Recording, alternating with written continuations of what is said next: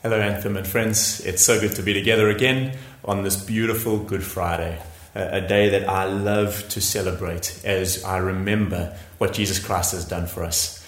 And so, what we're going to be doing today is uh, we're going to be having communion together at the end of the service. And so, if you want to take a moment uh, to maybe just get some communion goods, or maybe a little bit of bread, uh, a little bit of juice to be able to participate, we're going to be reminding ourselves of a bit of the story of Jesus as we go through the scriptures. And so I would encourage you to get your Bibles. If you read on devices, because you've got a downloaded app, or if you read in hard copy, like I'm going to be doing today, uh, I encourage you to get that now so that you can participate.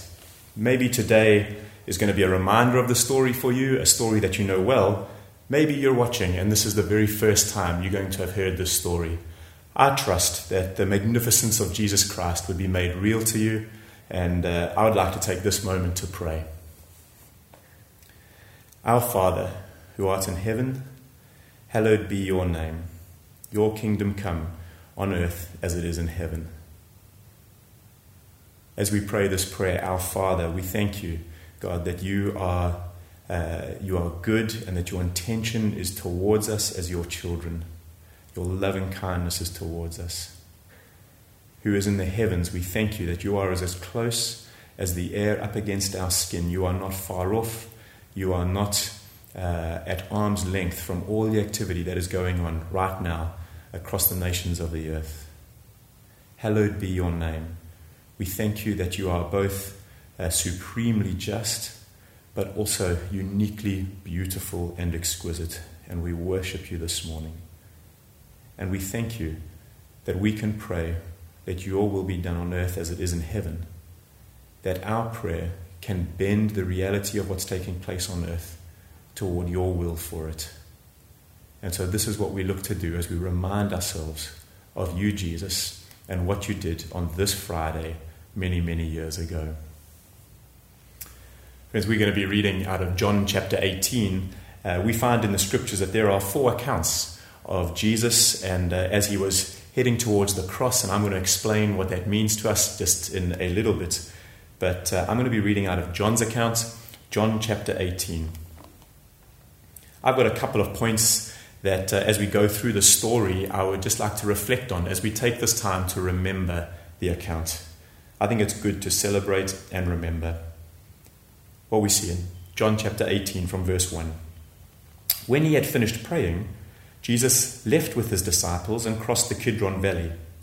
On the other side, there was an olive grove and he, his disciples, and his disciples went into it. Now Judas, who betrayed him, knew the place because Jesus had often met there with his disciples. And so Judas came to the grove, guarding a detachment of soldiers and some officials from the chief priests and Pharisees. They were carrying torches, lanterns, and weapons. Jesus, knowing all that was going to happen to him, went out and asked them, Who is it that you want? Jesus of Nazareth, they replied. Well, I am he, Jesus said. And Judas the traitor was standing there with them. When Jesus said, I am he, they drew back and fell to the ground. Again he asked them, Who is it that you want? And they said, Jesus of Nazareth. I told you that I am he, Jesus answered. If you are looking for me, then let these men go. This happened so that the words he had spoken would be fulfilled. I have not lost one of those you gave me. We're just going to reflect on these first nine verses for uh, this little moment because I love the fact that the gospel is being presented even right here. Before he's gone to the cross, before his death, was that punishment to satisfy uh, our Father and his wrath toward our sin that was due us. We see it in this very moment where Jesus said, If you're only looking for me, then let everybody else go. The men that were with him, instead of arresting everybody, instead of lumping everybody in with him, he said, Then if you're just looking for me, let these men go. And this happened so that the words he had spoken would be fulfilled. I have not lost one of those you gave me. I love the fact that the gospel is a free gift from Jesus Christ and that it loses nobody who puts their trust into him. And so today, as we reflect on this account, as we reflect on the magnificence of Jesus, let us reflect on that that he's lost none. He will lose none who put their trust in him. Goes on in verse 10. Then Simon Peter, who had a sword, drew it and struck the high priest's servant, cutting off his right ear. And the servant's name was Malchus. I, uh, I find this an interesting time, uh, or an, interesting one, as, as we read in uh, John uh, chapter 18, verse 10, which we've just been reading. Uh, but we, we go into Luke's account, and in Luke chapter 22, 49 to 50, it says this The disciples ask, Should we strike with our swords? And then one of them struck the servant of the high priest, cutting off his ear. And I just reflect on this and I think, isn't that just like us? They ask a question and then without even waiting for the answer, they go ahead and uh, act upon it. Uh, what are questions for if they're not to wait for an answer? And I want to encourage you that as we come to Jesus, we reflect on Jesus' life, uh, we do come with many, many questions. But do we wait long enough to hear an answer from the voice of heaven, uh, the one who is both Lord and Savior? Uh, I, am reminded of my children who so often act like this. They will run into the kitchen and they'll say, Hey, daddy, daddy, can we, can we have an apple or can we take a naartjie? And without even waiting for an answer, they grab one and they run off uh, just because they anticipate what my answer is going to be. And I want to encourage us at, encourage us at this time. Uh, we're in lockdown, uh, many of us around the world, depending on where you are engaging this message from. And uh, we have a moment to just pause and wait. And there are many questions that we may be asking right now. As Peter was asking, should we strike with our swords and before waiting for an answer, cut off an ear? Uh, some of us are, are possibly acting uh, too quickly without waiting for the answer of Jesus. We go on in 18, uh, John chapter 18, verse 11. Jesus commanded Peter, Put your sword away. Shall I not drink the cup the Father has given me? And uh, I'm reminded in this story of just how good a gift salvation is to us. And I use salvation to say this that those who put their trust in Jesus will be rescued and have eternal life with their Father. You see, Peter wanted to be a part of this moment and this activity, and Jesus said, Actually, no, they're just looking for me. You guys all find your freedom in the gift that I give to you. You have no part in this, Peter.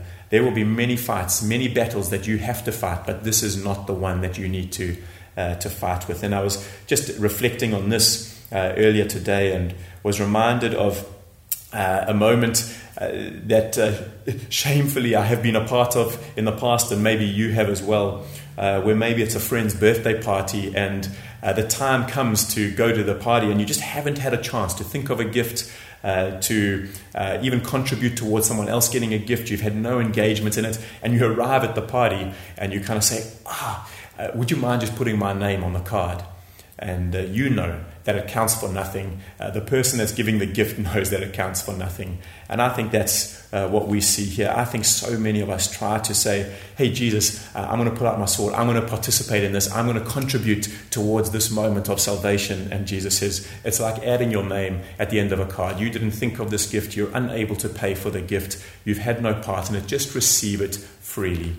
And uh, I think this is so beautiful as I reflect on this that salvation is a free gift. We can do nothing to earn it, nothing that will take it away from us, nothing that will give it to us more than Jesus' desire for us to receive it. As we move on, uh, we see this in, uh, in John chapter 18 and 15 to 18. It says this Simon Peter and another disciple were following Jesus because this disciple was known to the high priest. And he went with Jesus into the high priest's courtyard, but Peter had to wait outside at the door. The other disciple, who was known to the high priest, came back, spoke to the girl on duty there, and brought Peter in. You are not one of his disciples, are you? The girl asked at the door. And he replied, I am not. It was cold, and the servants and officials stood around a fire, and they had made that they had made to keep warm. Peter also was standing with them, warming himself. And I think of this just a couple of hours earlier. Peter was there. Jesus, I'm with you. Shall we take our sword out, cutting off uh, the servant's ear? And a few hours later, he's saying, I don't even know Jesus. And I just think how fickle Peter was. But as I reflect, even in my own life, how fickle I can be sometimes. And uh, maybe that's true for you as we allow Jesus' story and his disciples' story to be our story as well. How fickle can we be? We can be Jesus. We trust in you. We trust in you for provision. We trust in you. We trust in you. Coronavirus comes, going to lockdown. Ah, I don't know what to do. How can I? Where am I going to get finances from? Da da da. So fickle. One day we are Jesus' champion. The next day we don't know if we can trust in him and we don't know where we need to look. As we go, uh, carry on in the story, and Jesus gets questioned by the high priest, and uh, there's denials and now Jesus is standing before Pilate as the story goes on. And uh, in verse 37, we see Jesus say this. Uh, we see Pilate say this to Jesus You are a king then? What has happened is there's been an interaction, and the, the chief priests uh, and the Jews are accusing Jesus of saying he's the king of the Jews, but he's not. We have no king. Uh, and, uh, and Pilate says, So you are a king then? And Jesus answered, You are right in saying I am a king. In fact, for this reason I was born, and for this I came into the world to testify to the truth. Everyone on the side of truth listens to me. And as I'm reflecting this, I'm so grateful that Jesus knew who he was in the midst of so many people trying to tell him who he was. The Pharisees, uh, there's an earlier account, the Pharisees were trying to tell him that he's a son of the devil because he had cast demons out of somebody. Uh, the, even the disciples in the earlier days were saying he's a prophet.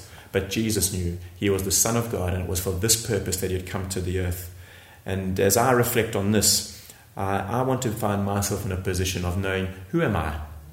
Who am I? I? I have this whole world screaming at me, you need to be this, you need to be this, you need to be this. In my, in my particular story right now, pastors across the world are all doing different things. And if I'm not secure in who I am and, and know what God's called me to, I may be tempted to be doing a whole bunch of things that Jesus has not called me to, He's not made me to be.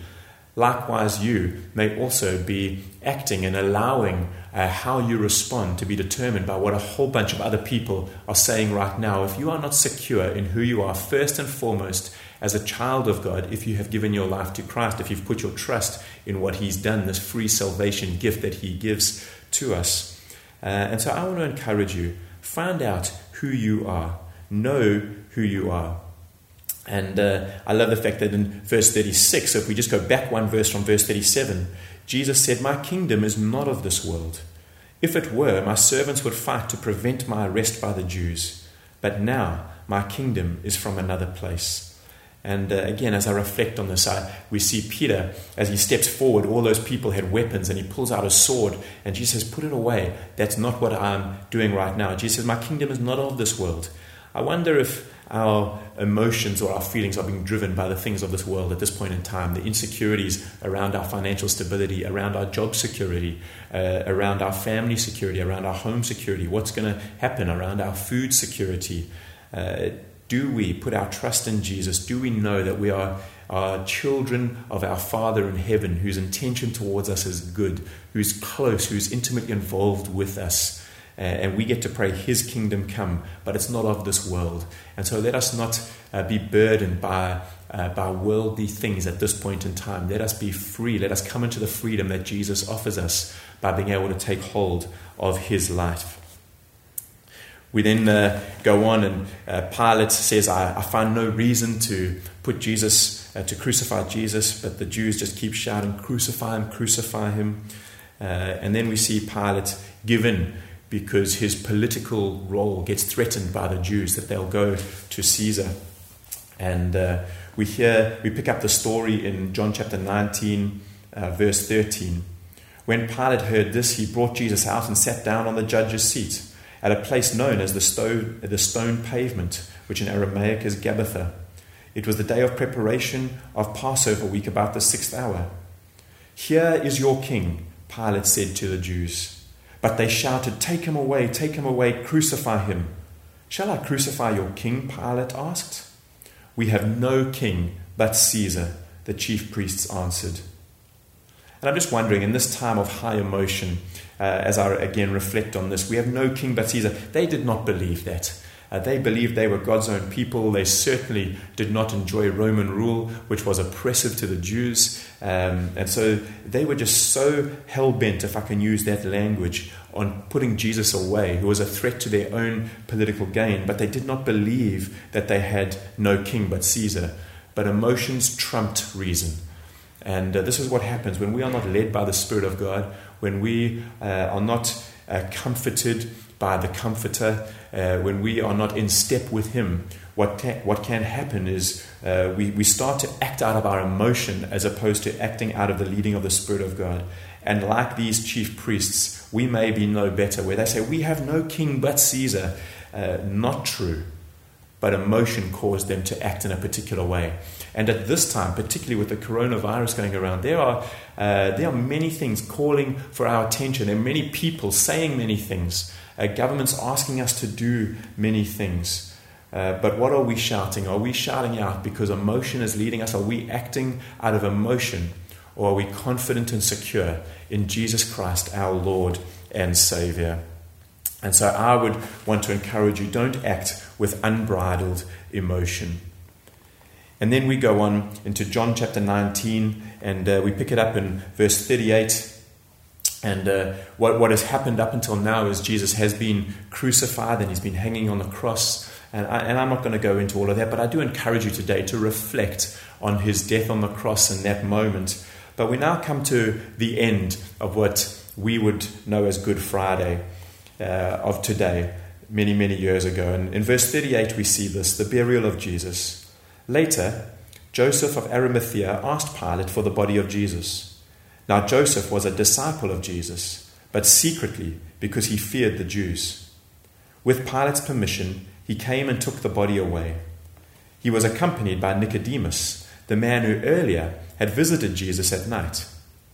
Nicodemus bought a mixture of myrrh and aloes, about 75 pounds, and taking Jesus' body, the two of them wrapped it with the spices and strips of linen.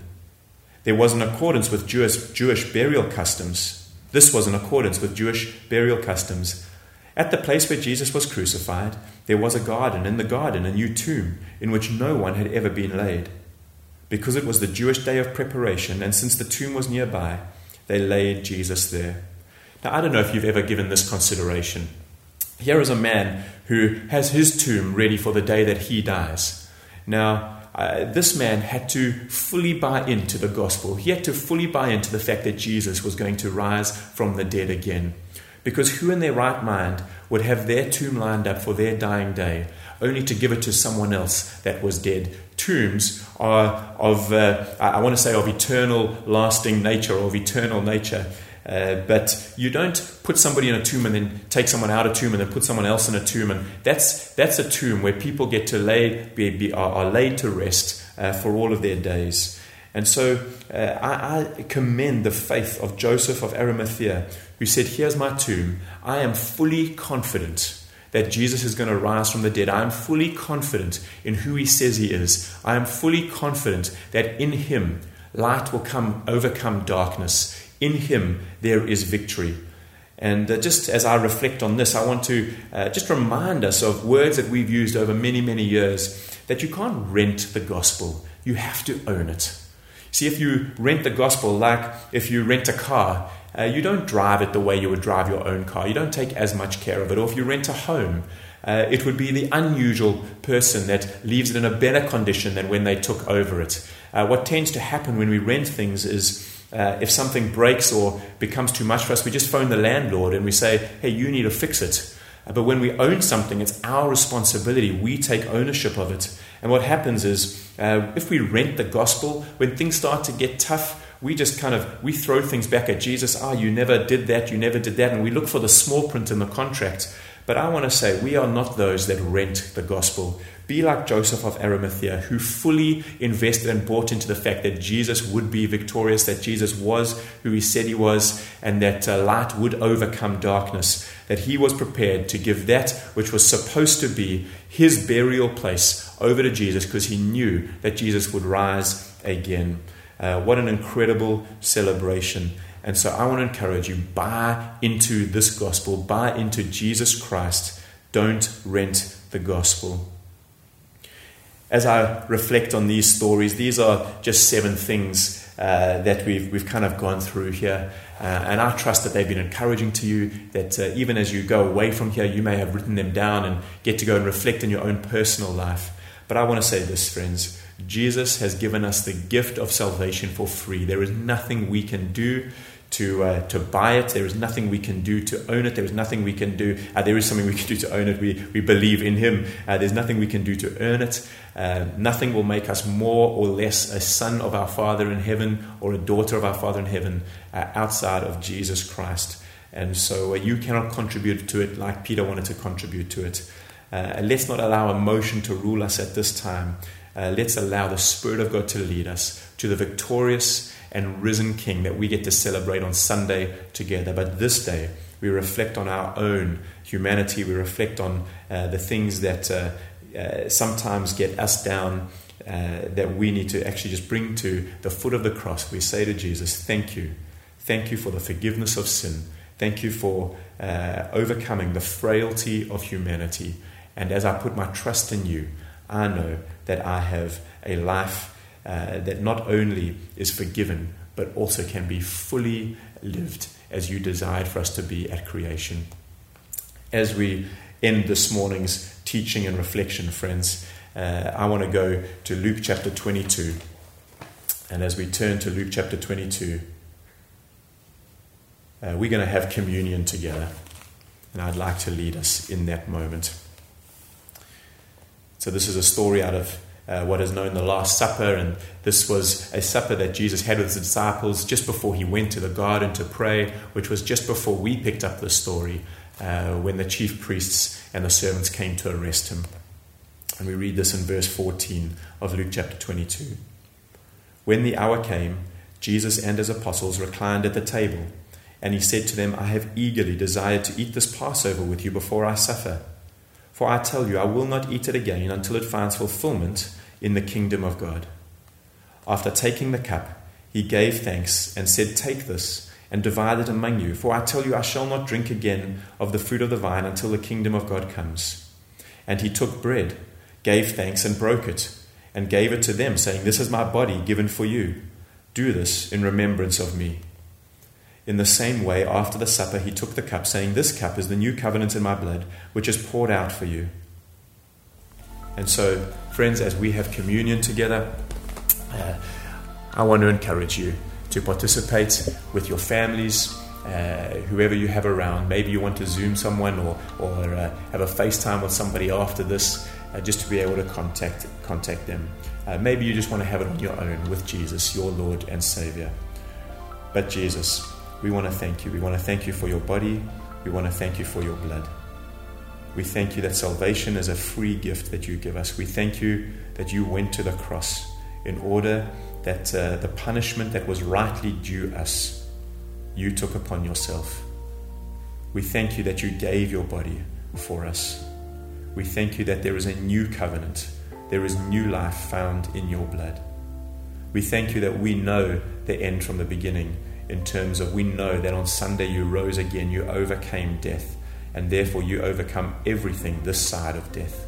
We thank you that we can put our trust in you and have full confidence in not only rescuing us and saving us, but giving us fullness of life.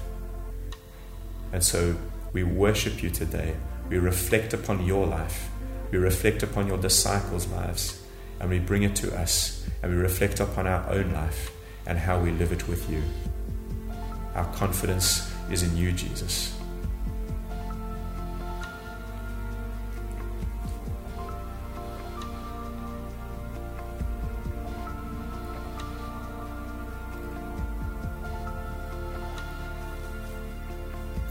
Anthem and friends, I want to thank you for uh, being with me today. Thank you for being with each other today. Uh, it's great to be able to take a moment just to reflect on the scriptures, reflect on Jesus' life. And I trust that you have an incredible Easter weekend. I know we're in lockdown, but uh, we are together, uh, the bride of Christ, all together. And so, bless you. If you have never put your trust into Jesus and uh, you want to put your life into His hands, may I encourage you to do that. And maybe join us on Sunday as we continue the story of Jesus and His resurrection. Bless you.